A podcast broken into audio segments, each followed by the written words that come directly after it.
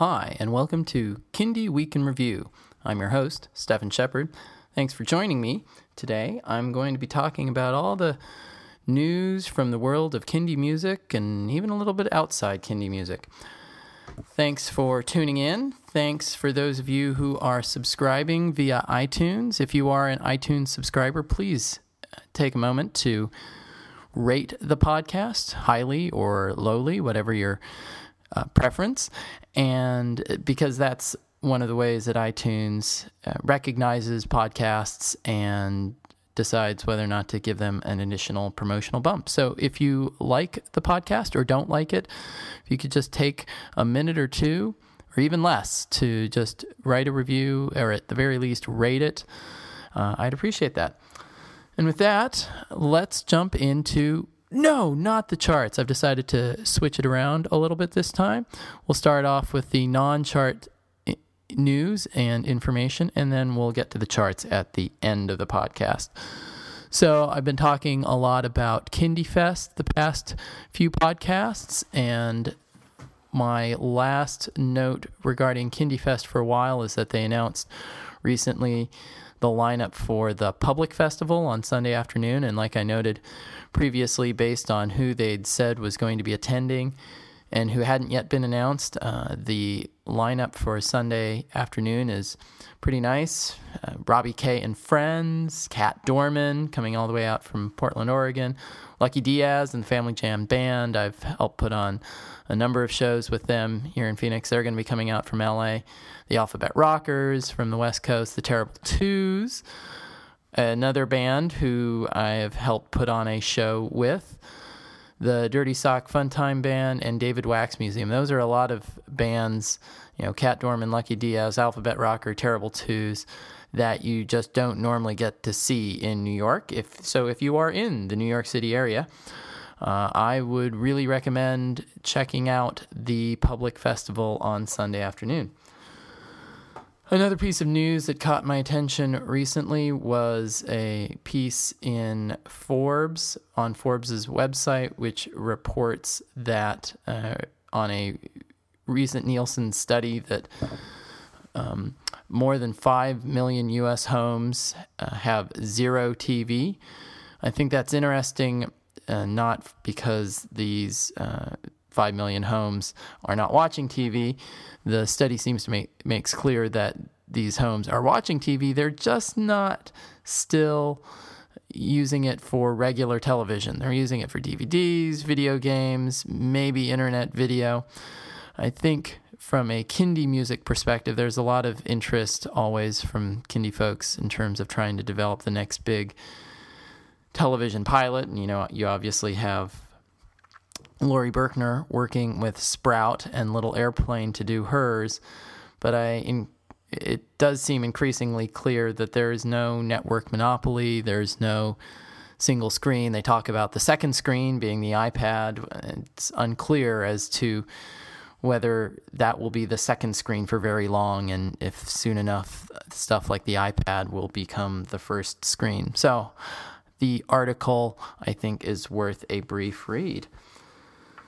In terms of Kindie mu- music more specifically, uh, the big release this week is from Minneapolis, Twin Cities musician Paul Spring with his debut album for families, Home of Song. It was produced by Joe Mailander from the Okee Dokee Brothers, the Grammy winning Okee Dokee Brothers, uh, along with Dean Jones, who helped produce that uh, Grammy winning Can You Canoe disc. So that is out this week. That is definitely worth checking out. Next week, uh, you have releases from Recess, uh, Recess Music, not Recess Monkey, although you might think that Recess Monkey would have a new album out just about every week. Milkshake, uh, with their album Got a Minute, and there is a Rockabye Baby music compilation featuring Blur. Yes, um, you can woohoo go to sleep a couple videos I did want to point out this week that have been released that I think are definitely worth uh, going to my website, zooglobal.com, to check out, uh, or you can just find it elsewhere on the interwebs. But the Not Its have a fun new video for their song Let's Skateboard, and the Bazillions with another sweet animated video, this time for their song Similes and Metaphors. And then finally, and I will add a link to this in the show notes, but I did want to note that Elska sent out a newsletter, reported she's going to be working on new, some new songs. But the reason I wanted to point it out is because the banner of the newsletter, which had to do with Elska playing some uh, a concert uh, in early April in New York. Um, it just really amused me. So I think I will just put that link in the newsletter. And if you're not a subscriber, you can subscribe, subscribe, but you can also just go to the show notes and I'll send you a link there.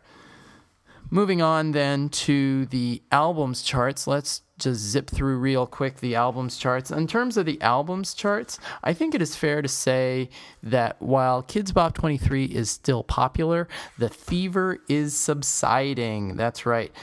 So last week, I did not do a uh, podcast like this. Instead, I talked with Out with the Kids, Jeff Bogle, for a while. And if you haven't checked out that podcast, that conversation was a lot of fun. So you can go do that.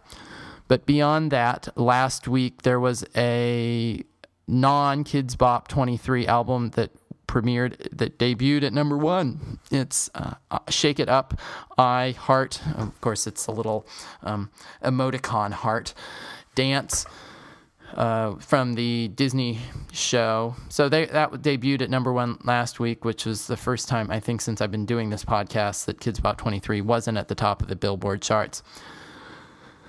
That order switched this week. Kidz Bop 23 is back at the top of the charts, but it does seem like uh, the um, it's no longer the super dominant number one that it was uh, a couple months ago.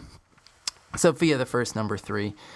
The rest of the charts, the Amazon chart, the iTunes chart, both Amazon charts, the MP3 and the CD, all had Kidz Bop 23 at the top, with Sofia the first number two, various albums at number three. In terms of Kindie favorites, uh, on the Amazon MP3, They Might Be Giants, Here Comes Science was number 10.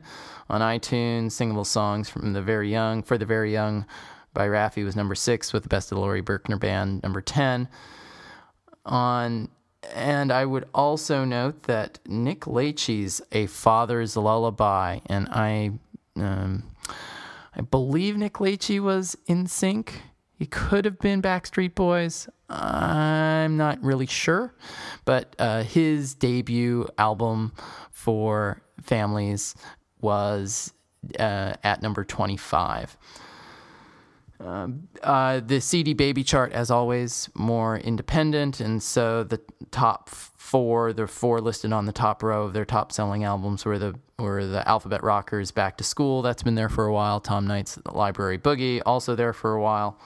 Uh, there was Mr. Billy, A Boy and His Guitar, and always good to see Mr. Billy Kelly at the top of a chart. His album Again was there I don't think it was there again, but um, I'm just going to say again one more time. In terms of singles, uh, as I've noted before, the iTunes and Amazon MP3 charts are really. well, let me put it this way the Amazon MP3 chart has Who Let the Dogs Out at number 15, which is fine. It's a fun song. My son somewhere has a compilation CD that somebody burned for him that has a copy of Who Let the Dogs Out. But dogs is spelled D O G apostrophe S. I'm sorry, the Baha Men did not say how, Who Let the Dogs Out. Who let the dogs out? What?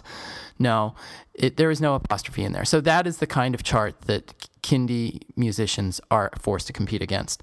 I will note that You Are My Sunshine still incredibly popular. I don't know if people in Seattle are just uh, incredibly rainy or if it's been a long winter or what, but on the iTunes chart, Elizabeth Mitchell's You Are My Sunshine, uh, the single was at number seven. Finally, the Kids Place Live 13 Under 13 chart, Steve Song's song, song Without a Rhyme was at number one again for both last week or the previous week and last week. So I think that makes it three weeks in a row for that song. Uh, in terms of the debuts that have occurred over the past couple weeks, Rat Boy Jr.'s How to Eat a Cloud and the Wreck It Ralph theme from Owl City both made it on there. And with that, that concludes my summary of the Kindie Week, a retrospective summary, a Kindie Week in review, you might say.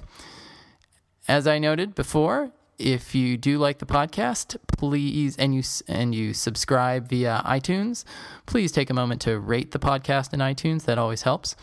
And if you have any questions or comments, please feel free to shoot me a line at zooglobal at earthlink.net. Thanks for listening. Talk to you next week.